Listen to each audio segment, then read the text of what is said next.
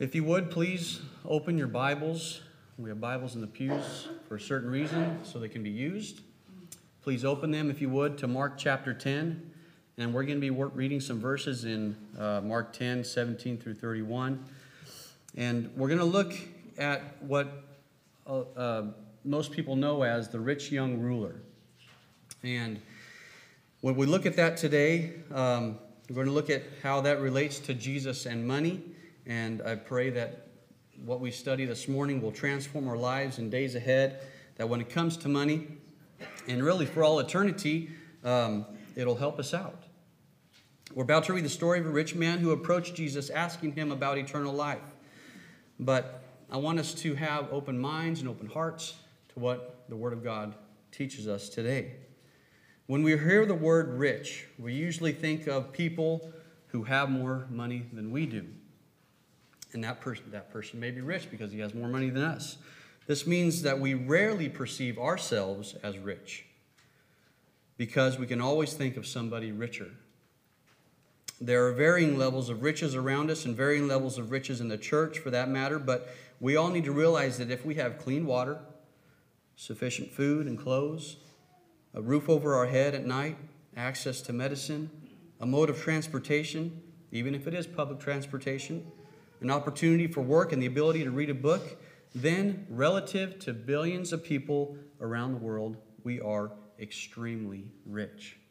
And I appreciate Brent's prayer where he said we are abundantly rich with the blessings and just with what we have in our life. So we are extremely rich. Economic professors Steve Corbett and Brian Fikkert observe how the standard of living essentially among essentially common among us is extremely uncommon in human history. In their words, they say, At no time in history has there ever been greater economic disparity in the world than at present. Speaking specifically about present day Americans, they write, By any measure, we are the richest people ever to walk on planet Earth. I say that, of course, not to make us feel guilty, but simply to open our eyes to the reality that when most people in the world, even throughout entire history, hear the word rich, they picture us Americans.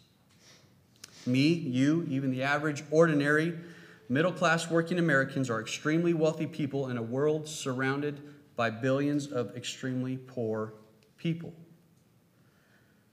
Even as there are different and varying economic levels in, in our gathering today, let's realize that for the most part, we are all extremely rich. This means that this story has a particularly significant implications for our lives, for my life and for yours. So let's read the story in Mark chapter 10, and then I want to look at uh, eight points of truth that we can learn from this about what Jesus talks us about, Jesus and money, that are very different from what we are taught in the world today. So, Mark chapter 10, beginning at verse 17. Now, as he was going out on the road, one came running, knelt before him, and asked him, Good teacher, what shall I do that I may inherit eternal life? So Jesus said to him, Why do you call me good? No one is good but one, that is God. You know the commandments do not commit adultery, do not murder, do not steal, do not bear false witness, do not defraud, honor your father and your mother. And he answered and said to him, Teacher, all these things I have kept from my mouth. Then Jesus, looking at him, loved him and said to him, One thing you lack. Go your way, sell whatever you have and give to the poor, and you will have treasure in heaven. And come, take up the cross and follow me. But he was sad at this word and went away sorrowful, for he had great possessions. Then Jesus looked around and said to his disciples, How hard is it for those who have riches to enter the kingdom of God? And the disciples were astonished at his words. But Jesus answered again and said to them, Children, how hard is it for those who trust in riches to enter the kingdom of God? It is easier for a camel to go through the eye of a needle than for a rich man to enter the kingdom of God. They were greatly astonished, saying to themselves, Who then can be saved? But Jesus looked at them and said, With men it is impossible, but not with God. For with God all things are possible. Then Peter began to say to him, See, we have left all and followed you. So Jesus answered and said, Assuredly, I say to you, there is no one who has left house or brothers or sisters or father and mother or wife or children or lands for my sake and the gospel's, who shall not receive a hundredfold now in this time houses and brothers and sisters and mothers and children and lands with persecutions, and in the age to come eternal life. But many who are first will be last, and the last first. So,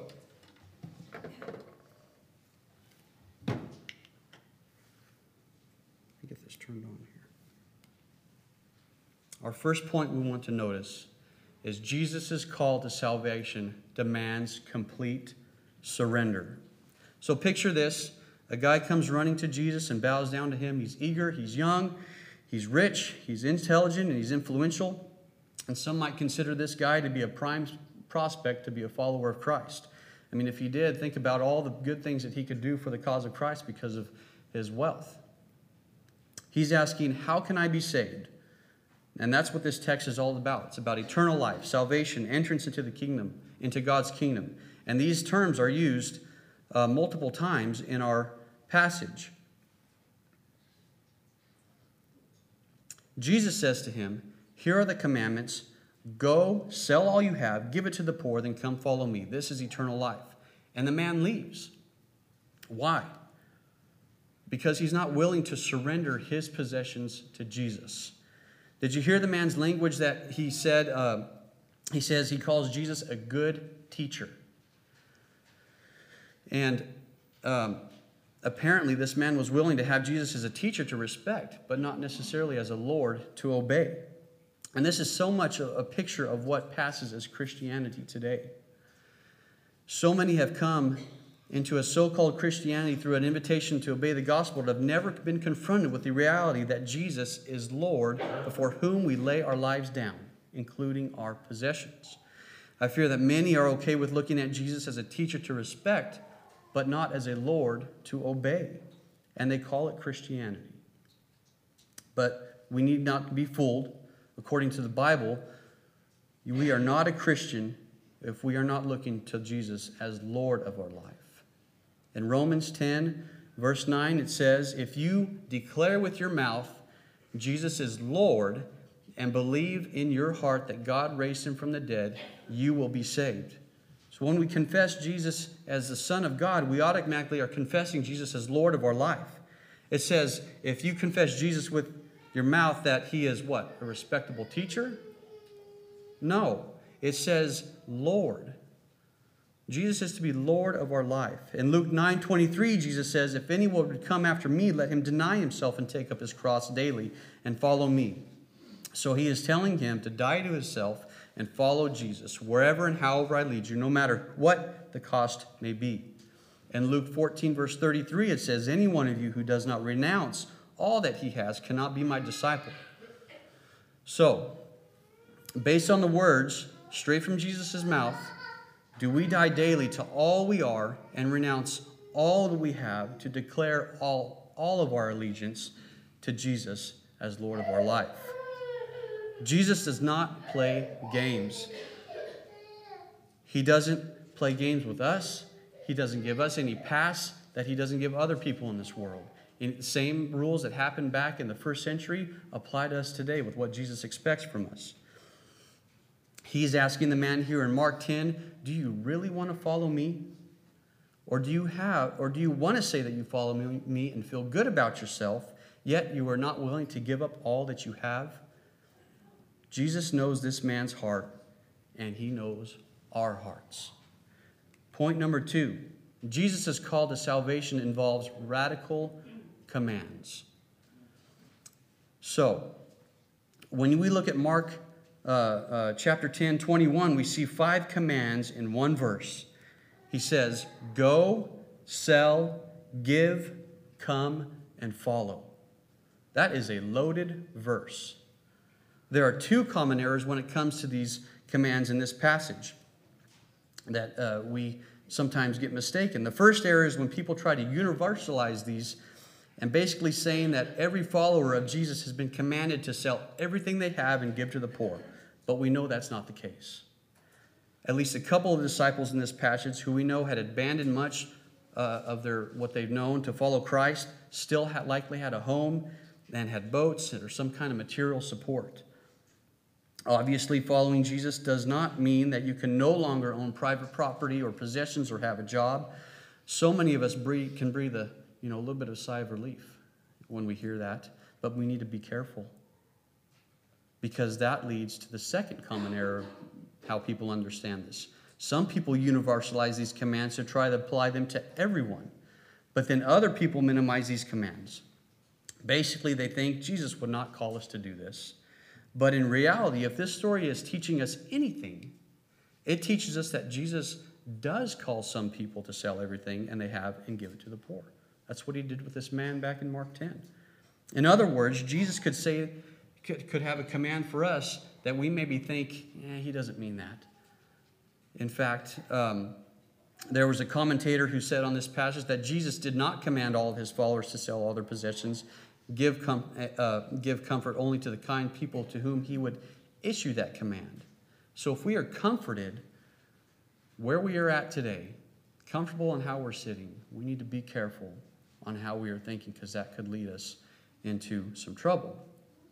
Let's not be prone to minimize Jesus' commands. Sometimes we'll take a passage like this and we'll say, well, that's not really what Jesus um, meant. And that's, uh, this man needed to be, to be willing to sell all he had. The only problem with that is that that's not the interpretation. That's not what was true. Jesus was telling this guy, you got to get rid of everything to come follow me. The stuff that is important to you, the stuff that that um, would cause a barrier, that's what Jesus wanted to, him to get rid of. And if that's what Jesus meant, that's what Jesus would have said. This is where we need to really be careful to not adjust Jesus' teaching to fit what we think. We'll do that here and there with other passages, like uh, um, from uh, Luke 10 and Luke 14, and we'll say what Jesus really meant was, and that's where we need to pause and be careful. This is where we are subtly giving into temptation to take the Jesus of the Bible and twist him into a version of Jesus that we're a little more comfortable with. And that's a danger that we need to be careful of. We've created a nice, middle class, Central Californian version of Jesus who doesn't mind our materialism or who would never call us to give everything away, a Jesus who wants us to be balanced to avoid dangerous extremes. And for that matter, we think Jesus is somebody who wants us to avoid danger altogether. And if that's the case, if we avoid danger altogether, how is the gospel supposed to get spread to people in dangerous lands? Jesus calls for radical commands sometimes and extreme danger to go into places that, um, you know, where the gospel is not wanted at all. He is a Jesus who brings us comfort and prosperity as we live out a nice Christian spin on the American dream. That's how we think sometimes. But we need to realize what we're doing. We are molding a Jesus into our image. We're making Jesus into someone who looks and thinks like us without even knowing it. We are in real danger. As people who have molded Jesus into our image, now we gather here on Sunday, sing our songs, worship uh, this version of Jesus we've created in our image. And the reality is, we're not actually worshiping the Jesus of the Bible. Instead, we are worshiping ourselves. And we're calling it Christianity. We cannot minimize Jesus' commands. This is the Jesus we follow, and his commands often go totally against the grain of the way the world thinks and the way we are wired to think. So let's put these true um, uh, truths together and look at, at the question we need to ask ourselves Do we declare allegiance to Jesus as Lord of our life, so such that we would be willing to do everything He says for us to do? When it comes to money specifically, are we looking for Jesus for some advice in our life, or are we looking for Jesus for sole leadership in our life? And there's a significant difference in those two ways we look at Jesus? Will we follow him when his word goes against everything our affluent culture tells us to do? Jesus' call to salvation demands complete surrender and it involves radical commands. And please don't miss this because, I mean, some may be tuning me out already, and, and um, if anything I'm saying does not square with the Bible, please tune me out or talk to me afterwards. But I want to make sure that what I say this morning is absolutely square with what Jesus teaches us. So we need to ask ourselves does what I say square with what Jesus is saying? Or maybe on a deeper level, does my life square with what Jesus is asking us? Point number three Jesus calls us to give sacrificially to the poor because he loves us. Mark 10, uh, 21 includes radical man, commands for this rich man, which can almost seem cold when they come out of Jesus' mouth. It's like he goes right for the jugular of this guy's heart. He knows exactly where this guy's weakness is at.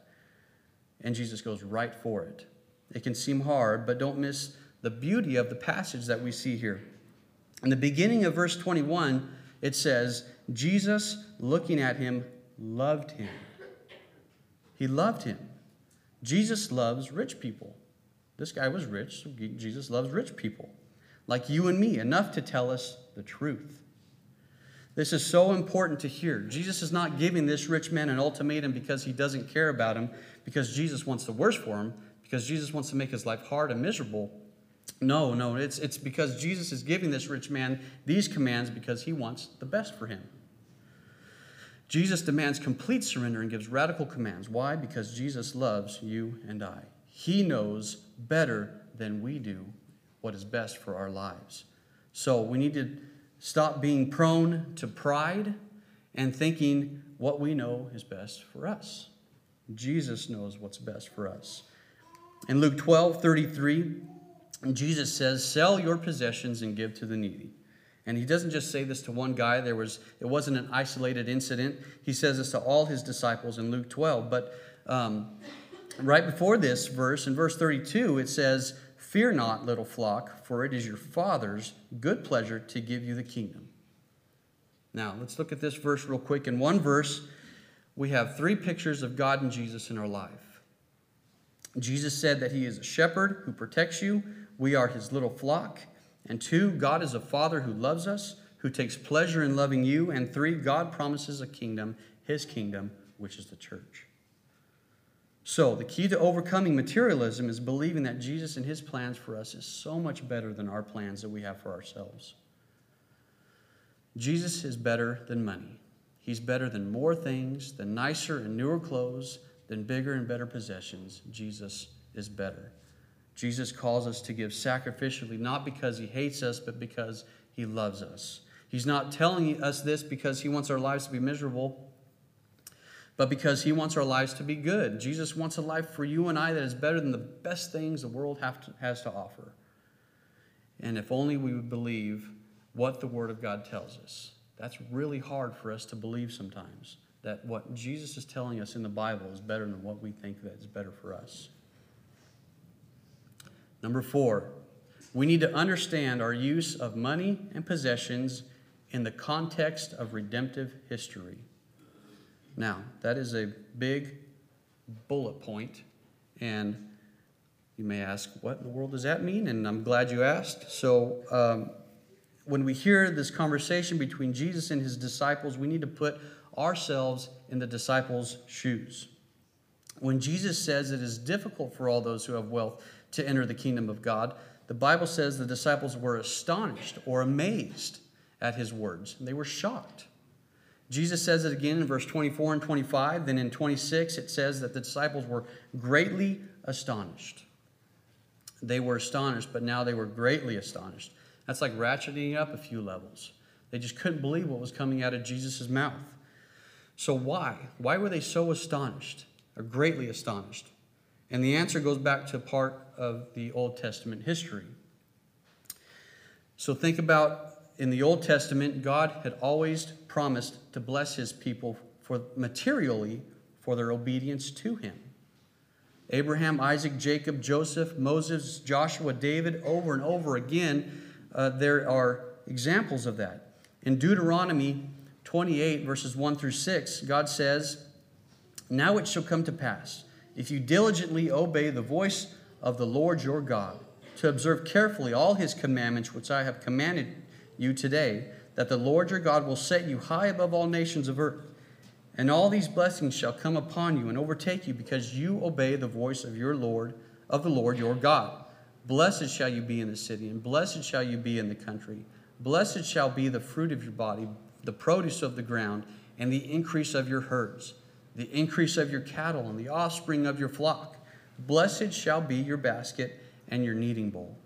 Blessed shall you be when you come in, and blessed shall you be when you go out. God is promising to bless his people with abundant material prosperity for their, their obedience. And this continues. Just think about the extravagant wealth that uh, was promised David and given to Solomon. Now, think about why. Why, why did God do that? It was because God was establishing his people in a physical land as a nation with a temple that was constructed and designed to display God's glory among other nations and among all nations. Now, when we get back into Mark 10, a rich man who had strictly followed God's law ever since he was a kid, saying, What must I do to inherit eternal life? And Jesus tells him to sell everything give to the poor. That's why the disciples were shocked. Because everything they, they had known about how uh, God rewarded his people in the past in the Old Testament, Jesus totally flips it on its side and upside down. So, if we look at the story of the Bible, we realize that the passage represents a major shift in redemptive history, the story of God bringing salvation and redemption to the world. And from this point on, uh, really from the point Jesus comes into the New Testament, material reward on earth for spiritual obedience will never again be promised to God's people. We can go through the entire New Testament and we will not find any promise of abundant material possessions in this world for spiritual obedience to God. It is not there. And it's so important that we uh, uh, understand those shifts that happen from the Old Testament to the New Testament. In the Old Testament, God was working through one nation. In the New Testament, God is working through his church that is gathering and multiplying upon, among all nations. In the Old Testament, they gave money to build a temple for the display of God's glory. And in the New Testament, we give money to the church for the spread of the gospel in all nations. Some often view the church as a building, which completely misses the point of the New Testament teachings when denominational churches sometimes um, have, they, they call it building campaigns where they want to raise a bunch of money for a building, and they use Old Testament passages to support that. Bring your money to the temple, so, or bring your money so we can build a, a new building. But nowhere in the New Testament are we ever told to construct a building, a physical building. We are never told to construct a building. That's not saying that the buildings are bad, the buildings that we worship are bad. We're obviously enjoying the comfort of this building here this morning. But the church is not the building, the church is the people, the body of Christ. And while we're thankful for this building to gather and worship in, this is no temple. This building is not a temple. This is why our priority should not be on having great buildings, but on building a congregation who is here for each other, helping one another, and spreading the gospel to all the lost souls. That's where our focus should be. From the moment Jesus comes, we can search the entire New Testament. We will not find any promise of material possessions in this world for spiritual obedience to God. Instead, we will find the exact opposite. We'll find commands to, uh, and exhortations to give, to sell, and sacrifice possessions in this world. It's so significant because so many Christians, uh, even entire denominations and networks of churches around the world, are still operating under Old Testament views of wealth and possessions, teaching that God blesses our obedience by giving us stuff in this world. But Jesus, Jesus never once teaches that. We find it nowhere in the New Testament. We find something completely different and wonderfully different, so much better than that. It's not that God, you know, messed up the Old Testament. That's not what happened, and he decided to change his mind uh, in the New Testament. It's, it's all the bigger, all part of his big picture, big plan. Uh, the Old Testament always points to a much greater plan for the people of God and giving and sacrificing for the spread of the gospel among nations. And we get to be a part of that plan. We are part of that. It's a very different way to live, and it's a very different way that Christianity is sold a lot in this, in this country and in this world sometimes that we see. Number five, we desperately need to realize the deceptive, dangerous, deadly nature of desire for money and possessions. Most people in our culture and some people in the church don't believe that, that Jesus said what he said in this passage. And when we hear Jesus say that wealth can be a barrier to having eternal life, we just don't want to believe it sometimes. We have so convinced ourselves that wealth, affluence, comfort, and possessions are his blessings. That's the blessing category we get. But Jesus just said here in Mark 10 that wealth can be a barrier to God, a barrier to what matters most in, the, in our life. I want to be clear. I don't want to, uh, the Bible doesn't teach here or anywhere else that wealth in and of itself is bad. The Bible doesn't teach that money or wealth or possessions are evil, but the Bible does give strong warnings to us. 1 Timothy 6, verses 6 through 10, it says, Now godliness with contentment is great gain. For we brought nothing into this world, and it is certain we can carry nothing out. And having food and clothing withal, we should be content. But those who desire to be rich fall into temptation and a snare, and into many foolish and harmful lusts, which drown men in destruction and perdition. For the love of money is a root of all kinds of evil for which some have strayed from the faith in their greediness, greediness and pierced themselves through with many sorrows. That is a picture of simple living. That is all that we need simple living. Those who desire to be rich fall into temptation or into a snare. The Bible teaches us that it is a trap. The constant desire for more and nicer and newer and better is like drinking seawater when we think about it. We're thirsty on the sea. Uh, we think, man, that water looks good. Been out here floating around for a few days. I really need that water. And um, we, we don't realize that seawater has a high concentration of salt. So the more we drink, the, actually, the more thirsty we become. And the more we drink, the sooner we'll be dehydrated. And if we keep drinking, we'll get headaches, dry mouth, low blood pressure, a rapid heart rate, and eventually we'll become delirious, go unconscious, and we'll die. It's amazing. You, you see water and you think, that's going to help me out here. That's what I need. But as you drink it, unbeknownst to yourself, we are killing ourselves. And as a picture of materialism. The more and more we go after money and possessions, the more they will kill our soul. And we won't even realize that it's happening. God is saying materialism is deceptive, dangerously dangerous and ultimately deadly. And deadly is not too strong of a word here that is being used as well. So, God just said in His word that the desire for riches plunges people into ruin and destruction. And that's just the desire for it. So, what about when we have it? What does that do when we have the riches that we have? What other words does Jesus have to say for us to be warned that desiring and having riches is hard and can be a big deterrent into getting into heaven, making it into heaven. God says, run, don't walk. Run from the desire for riches and the love of money.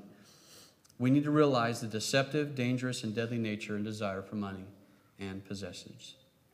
Number six, Jesus doesn't want to take away our pleasure, He wants to satisfy us with His treasure. So, back to Jesus' words to the rich man in verse 21. Uh, listen closely what it says here. It says, Go your way, sell whatever you have, and give to the poor, and you will have treasure in heaven. And come, take up the cross and follow me. So, we've been talking like this is a passage, is a complete call to sacrifice, which it is in ways, but not ultimately. Because we hear what Jesus said. He's not calling this man away from treasure, Jesus is calling him to treasure, to the treasures of heaven that only can be got, obtained through Jesus. There's almost a tinge, a little bit of self serving motivation here. Jesus is saying, give away, then get something better. Jesus is not saying stop caring about treasure. Jesus is saying start caring about real treasure, things that really matter. So, what are we going to live for? Short term treasures that we cannot keep, or long term treasures that we cannot lose? When we put it this way, we realize that materialism is not just deceptive, dangerous, and deadly, but another word I thought about was materialism is actually dumb when we think about it. One man said, He is no fool who gives what he cannot keep to gain what he cannot lose. That is the most basic investment principle. If we have a stock that will yield a little treasure for a little time and have a and we have a stock that will yield a lot of treasure for all time, which one are we going to invest in? Jesus gives us a simple financial sense to what matters most in our lives. Jesus is calling us to treasure, and um, Jesus, you know, he just, he always has our best interests in mind. He's telling us exactly we have treasures in heaven. For all who are Christians here, we want Jesus more than we want stuff. That's why we have to look at it. That is the curse. Sometimes it's what the curse of uh, prosperity gospel that we hear today. It's being sold all over America. Prosperity gospel. It says, Come to Jesus and get wealth. Come to Jesus and get good health. Come to Jesus and get this and that and it is prevalent all over the place. And we don't want to miss the point. When we come to Jesus, we come to Him to get Jesus. That's who we are coming to Jesus for to get, is to get Him and only Him. He provides everything. He is better than all the best things this world has to offer. He says, Come and follow me. Number seven here the cost of discipleship is great but the cost of non discipleship is far greater. So, does it cost to follow Jesus? Yep, absolutely it does. It costs everything we have. But just ask what if we don't follow Jesus in total surrender, like we're talking about here? What's the cost there? I think we can all think about that and think that it is far, far greater cost the cost of not following Jesus, of not completely surrendering to Him and radically obeying Him will be great. In Mark 10, of, in, in verse 29 and 30, it says here So Jesus answered and said, Assuredly I say to you, there is no one who has left house or brothers or sisters or father or mother or wife or children or, lands for my sake and the gospel's, who shall not receive a hundredfold now in this time. So, Jesus, uh, I want to notice a word here, this word hundredfold. Jesus says here, we can underline it, highlight it, circle it in our Bibles. Jesus is saying here, in me, you will have a hundred times more what you have now.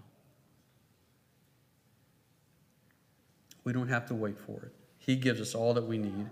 And that doesn't sound costly, that sounds compelling for us to follow him. Jesus has something better for us in this world, better than what the world says is best for us. And if we will trust him and obey him, uh, uh, he will give us all that we need. And this leads us to number eight, our eighth point. Our lives will count on earth only when our eyes are fixed on heaven. Now and then, Jesus says, in the age to come, eternal life. And we've talked about some some ideas about money that are not often thought about in the way we, we look at them, at least according to our world. And sadly, some Christians may have that same kind of view, but we don't want to miss this point. The key to sacrificial giving and living like this is realizing that this world is not our home. If only we would realize that this is not our home. Uh, an illustration that we want to maybe think about that I was thinking of um, imagine that our home is in Australia and we've come to visit to the United States for a month, where uh, we will live in a hotel that has everything that we need in this hotel. Imagine that there's a rule that we can't take anything back with us, back to Australia, back to where we live, except for money. You can earn money in America and you can send deposits back to the bank in Australia. Would you take any money you would make and buy expensive furnishings and extravagant wall hangings and put them up in your hotel room? Would you not would you focus on making that hotel room as immaculate as possible? Of course not. Because we can't take any back home with us. So if we're wise, we'll cover our needs here. And if we don't invest money in, in the hotel room, you'll send it on ahead. I mean, we need to understand we're only here for a little while. Um, the longest, you know, what is, I don't know what the average life expectancy is 70, 80, 90 years. We just had a sister who just passed away at the age of 100. That's not very long enough when you think about 10 trillion years. And eternity will just have begun. So, our hope and our treasures we need to be laying up in heaven. So during the short days here, it's like a mist, like James 4 14 says, and we are bombarded with the temporary stuff to get stuff in this world, to make yourselves comfortable in this world. But God, who knows all things and knows what is best for you and I, never tells us that. He actually tells us the opposite, as we've noticed before. God says, Fix your eyes on another world. Don't store up treasures on earth, it won't last. We need to store our treasures up in heaven. That will last forever. So, let's take our focus off this temporary life.